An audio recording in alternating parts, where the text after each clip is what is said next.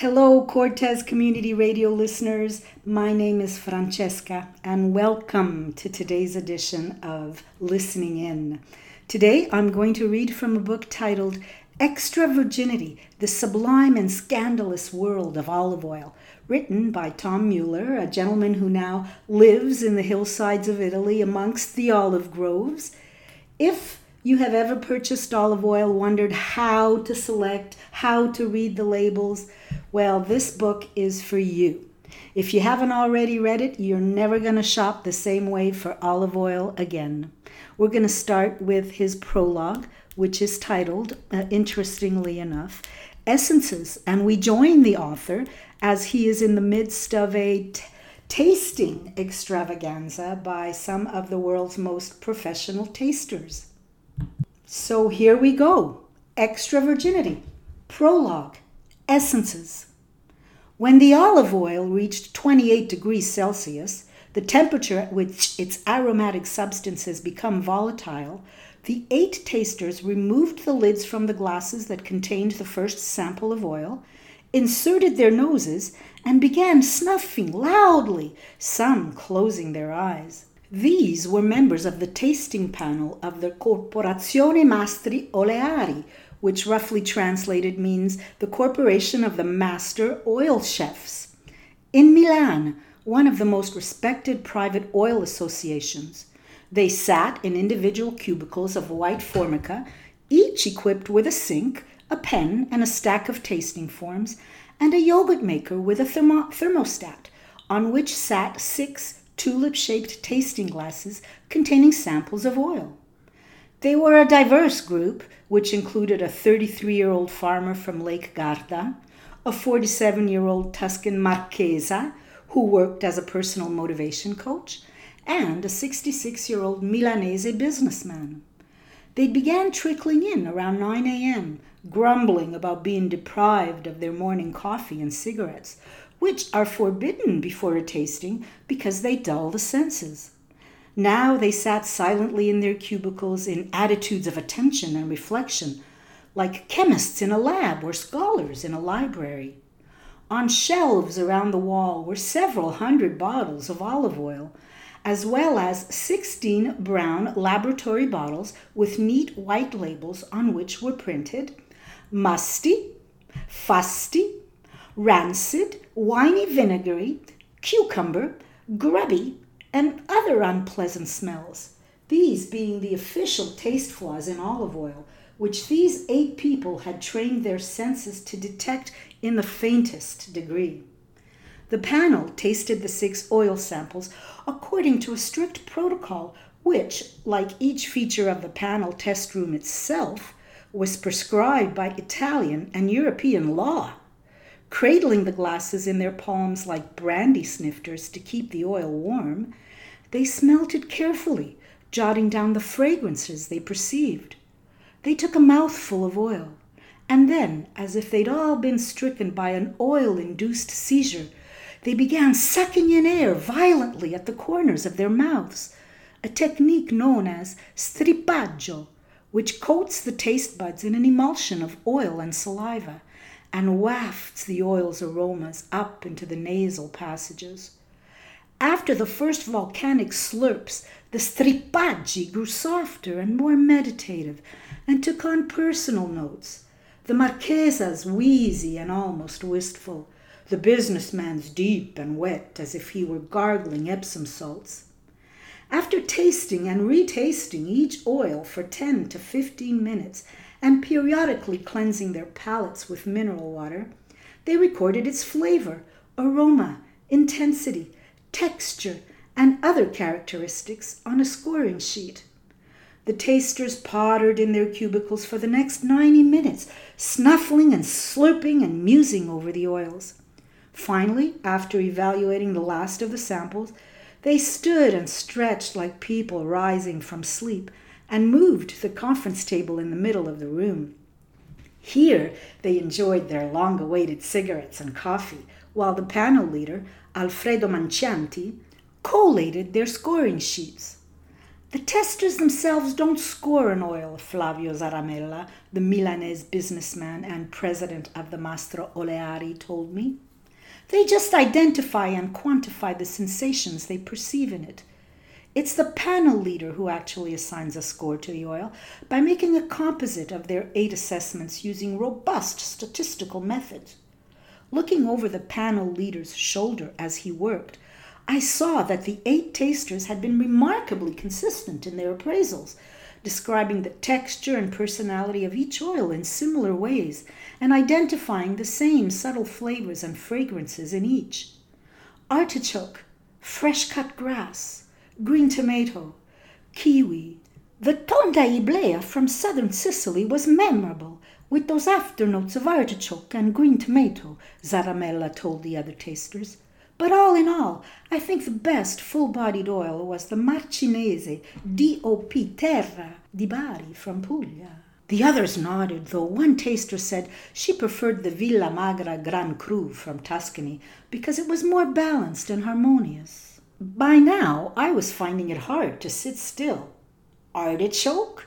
Fresh cut grass? They hadn't been tasting first growth Bordeaux, for heaven's sake, but liquid fat. No doubt these oils had been made with great skill, cold pressed and all that. But artichoke? Green tomato? Kiwi? Something in my face must have alerted Zaramella to my skepticism. He stubbed out his cigarettes, hopped to his feet, took my arm, and steered me into one of the tasting cubicles. Oil talk sounds like effete nonsense until you actually put a good oil in your mouth, he said. He began pouring samples of oil into tulip glasses and placing them on the warmer beside me, capping each with a glass waver to hold in the aromas. When the thermostat light went out, indicating that the oil had reached 28 degrees, Zaramella showed me the approved oil tasting technique. How to smell the sample deeply several times, trying to clear the mind between sniffs. How to take a small sip to roll the oil around my tongue to coat the inside of my mouth. And how to perform the loud, slurpy strippaggio. From time to time, he reminded me to clean my palate with mineral water or a bite of Granny Smith apple.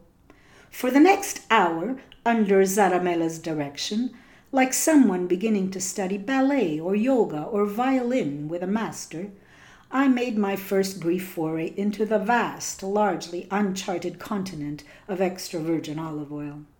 I learnt that oils made from different olive varieties or from the same varieties grown in different places can be every bit as diverse as wine from different grape varietals the straw colored casaliva oil from Lake Garda was almost sweet, with hints of pine nuts and almonds, while the emerald green moraiolo from central Tuscany was so peppery it left tears in my eyes and a lovely sear at the back of my throat. And sure enough, the tonda iblea from the hills of southern Sicily had distinct green tomato and artichoke overtones, just as Zaramella and his colleagues had said. Tasting these oils was like strolling through a botanic garden, touring a perfume factory, and taking a long drive through spring meadows with the windows down all at the same time.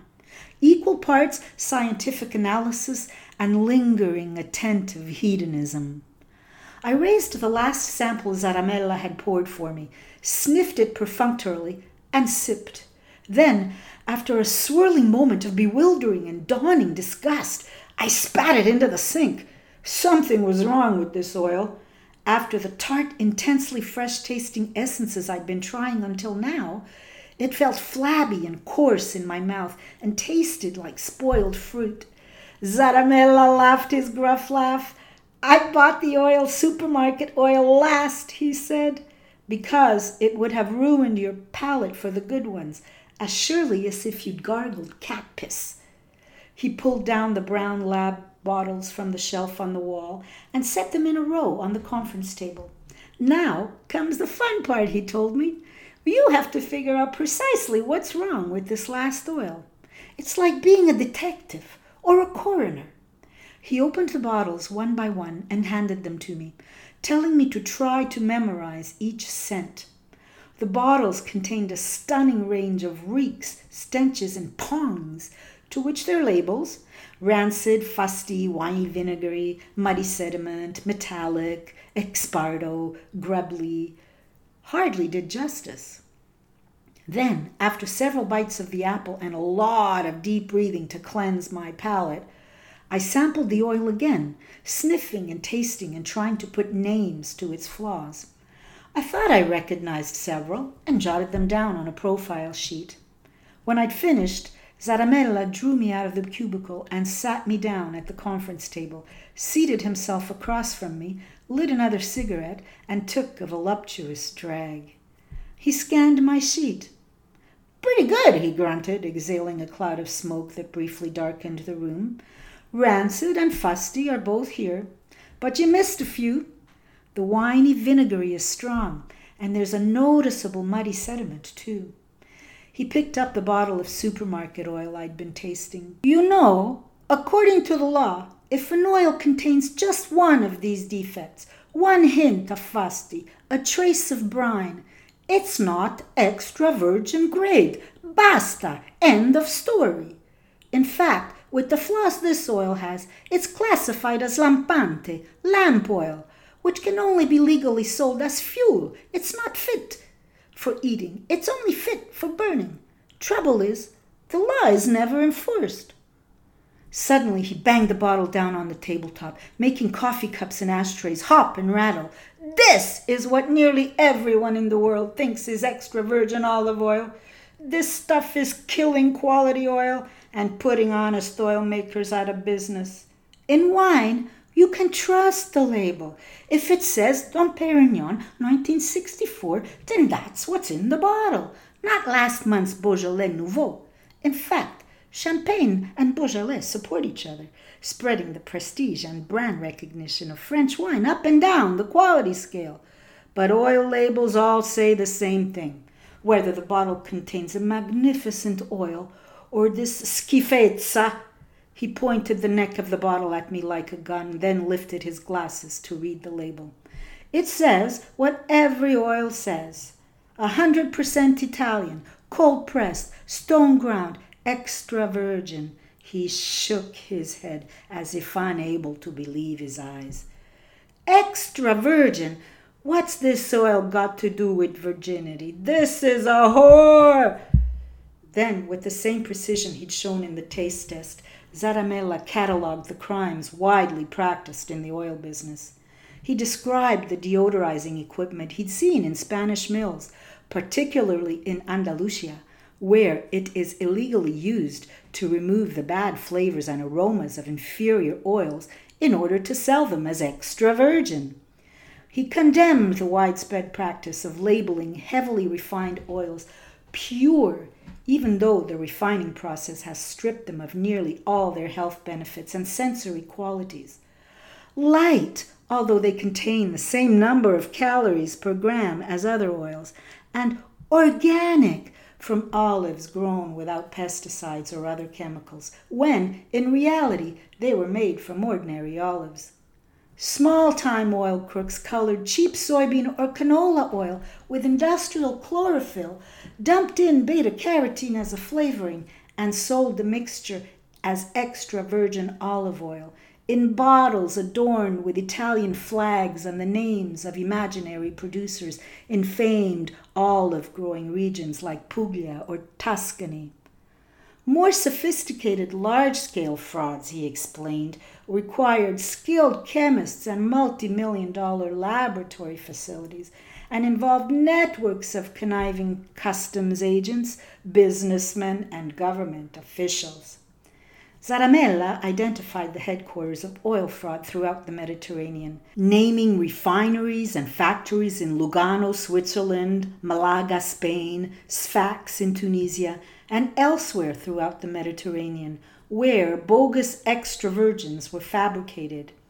He reviewed the countries throughout the world where fake extra virgins were sold and explained why the U.S. was the best place on earth to sell adulterated oil.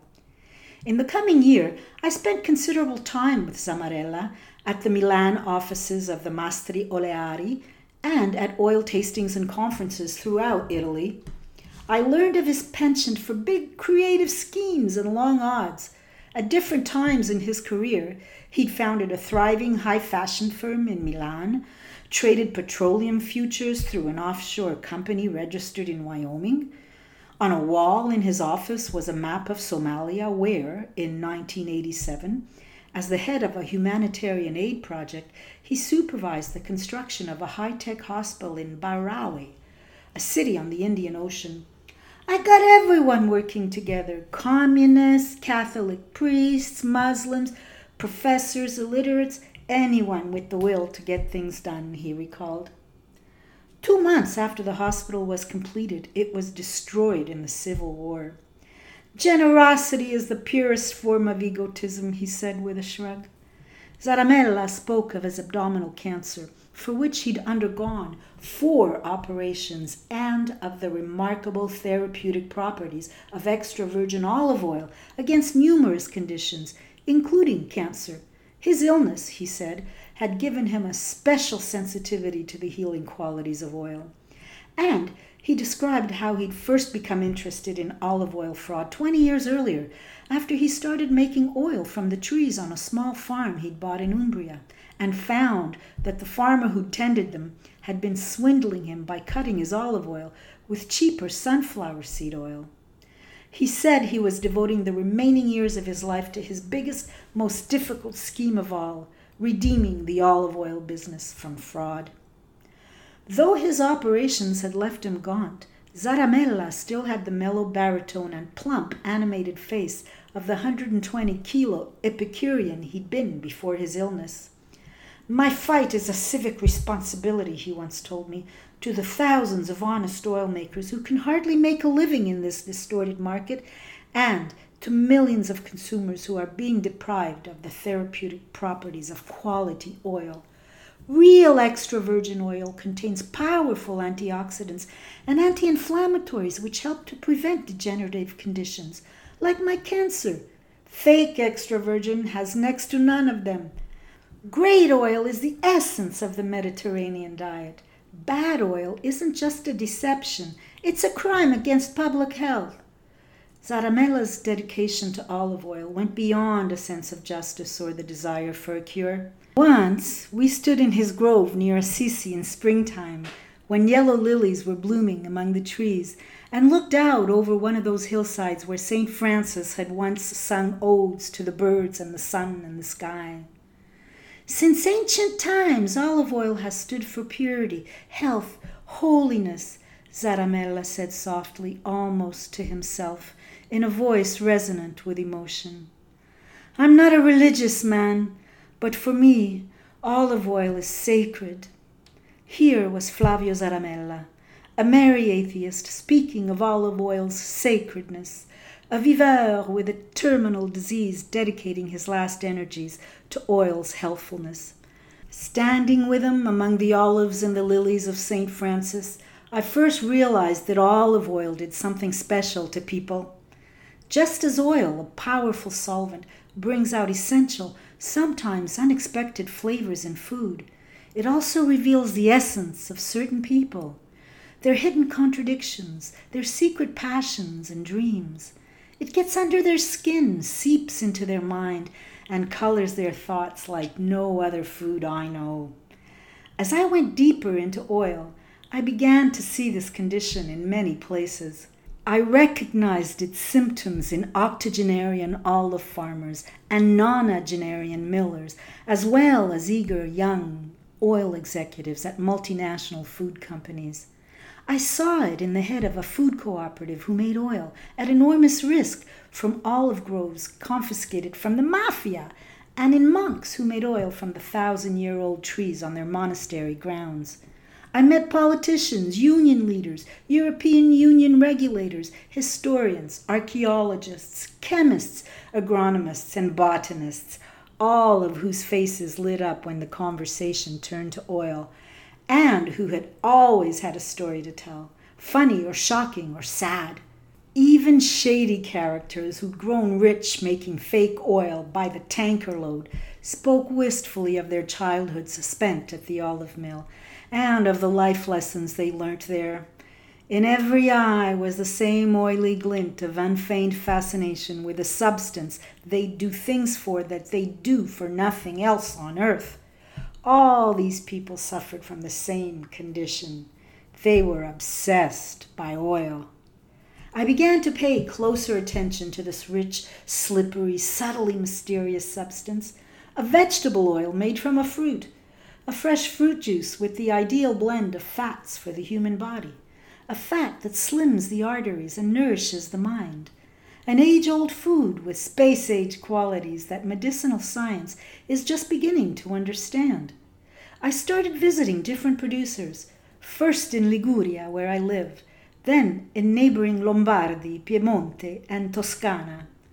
I bought a bottle of oil from each producer and compared two or three at a time back home, sipping from tablespoons and little shot glasses at first, then buying tulip shaped glasses for more precision.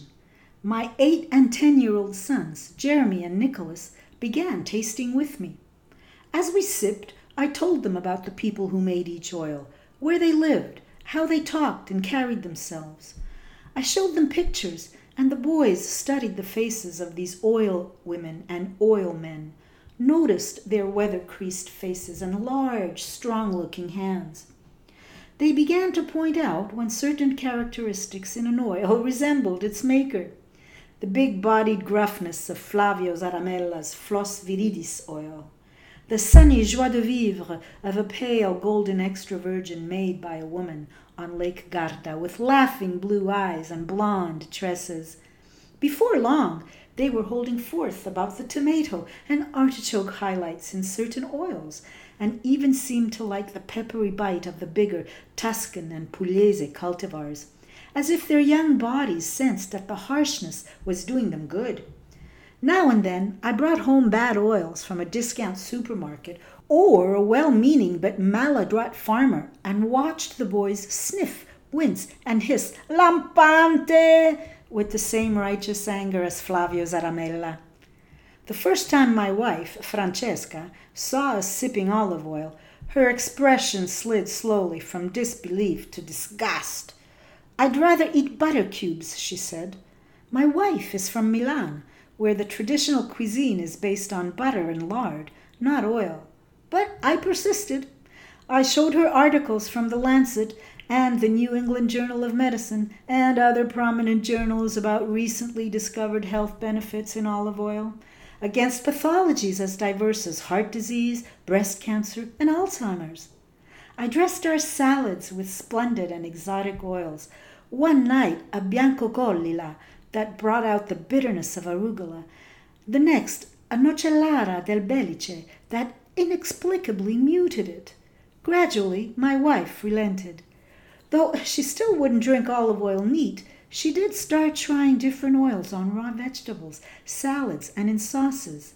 She substituted oil for butter in croissants, muffins, and cakes, which sometimes had a faint greenish tinge as if they'd come from the garden rather than the oven, but were crusty and flavorful. These days, she keeps several different olive oils in the kitchen, using them like different spices depending on the food she cooks, and makes sure we all eat two tablespoons of top quality olive oil every day, following the advice of leading medical researchers. She too is becoming one of the oil obsessed. Oil obsession is an ancient condition Rereading poems and sacred texts I thought I knew well, I caught glints and scenes I'd never seen before of a time when olive oil was not only an essential food, but a catalyst of civilized life and a vital link between people and the divine. Odysseus, haggard and salt crusted after a shipwreck, spreads his body with oil and suddenly appears as handsome as a god. Mary Magdalene, the repentant prostitute, anoints Christ's feet with an aromatic oil that fills the house with its fragrance, then wipes clean with her hair. The prophet Mohammed, peace be upon him, uses so much olive oil on his skin that his shawl is often drenched with it. I read of Egyptian pharaohs who made thanks offerings of the finest olive oil to the sun god Ra. I read of the meager ration of lamp oil in the sacred menorah, only enough for one day, that lit the Temple of Jerusalem for eight full days during its dedication until more oil could be obtained, a miracle that Jews still celebrate at Hanukkah. The dove returning to Noah's ark with an olive branch in its beak meant not only God's forgiveness after the flood, but that Noah had come to a land of peace. Olives are slow growing trees that require regular tending, which can only happen in peacetime. The fruit and fragrance of good oil are tempered with bitterness, as life's beauty is. Why, I wondered, are olive branches and trees such enduring symbols, even in places where they aren't native? What is it about oil itself that has made it a universal liquid for millennia, seeping into every aspect of human life? And how did life in this oil soaked world look and smell and feel? I began a series of experiments. I bought several oil lamps, replicas of medieval and Roman models, and lit them throughout the house, their flames floating above dark pools of oil and emanating a faint sweetness, bathing familiar scenes in tremulous amber light of the past. I tried olive oil as a skin lotion. It softened chips and soothed sunburn and healed my baby daughter's diaper rash with one application.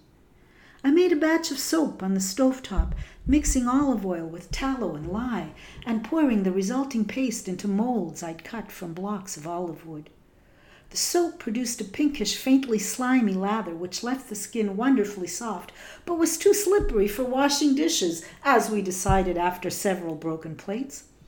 I tested olive oil's qualities as a solvent and lubricant, polishing mirrored surfaces on an old toaster and chrome trim, revealing new depths of grain in a battered walnut tabletop, silencing squeaky windows and doors throughout the house. I poured out little jars of olive oil and dropped in garlic cloves, rosemary sprigs, orange rind, and boiled eggs, and found within days that their olfactory essences had leached into the oil and now lingered there, magically imprisoned like genies in a bottle.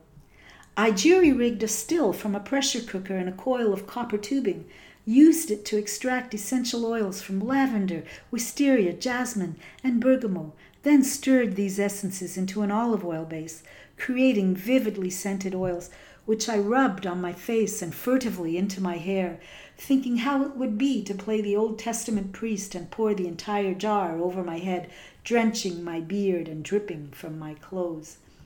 The origin of olive oil's universal appeal are being uncovered today by scientists in a range of fields with whom I consulted, each opening another doorway on this wide new world. With nutritionists and lipid chemists, I peered into the molecular structure of olive oil, glimpsing the natural antioxidants and fatty acids which once induced people to anoint their heads and smear their faces with oil, following some obscure instinct to health. They used it to cleanse and beautify their skin because the primary lipid component of oil, oleic acid, is a powerful solvent which also enables oil to extract flavors in cooking and hold fragrances in perfume. Both the practical and the mythical popularity of oil derive, at least partly, from the almost miraculous agronomic characteristics of the olive tree, which thrives even in desert conditions and, when destroyed by fire or frost, sends up green shoots from the root ball through which the tree is reborn. The olive tree crop is itself a minor miracle. As one agronomist told me, the yield of an olive tree is an upward curve tending towards infinity. There was a hint of wonder in his voice. Continuing my search for answers about olive oil, I began to travel places where great olive oil is made and where it remains in some way central to daily life. But the first stage of my olive oil journey, and in many ways the most important, was to Puglia, the heel of the Italian boot.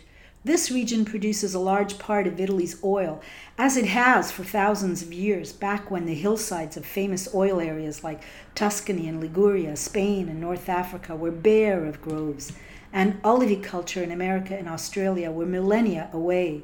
Wild olives, or termiti, thrived in Puglia's hot, dry climate since the last ice age, providing sturdy rootstock on which farmers grafted the domestic olive trees brought there by Phoenician traders and Greek colonists. Many Pugliese still pour a cross of olive oil on their soup and pause at midday by the hearth to drink a little cup of warmed oil. Daily rituals of health and propitiation. Olive oil has been a staple here forever, and its beauty and ugliness come through with singular clarity.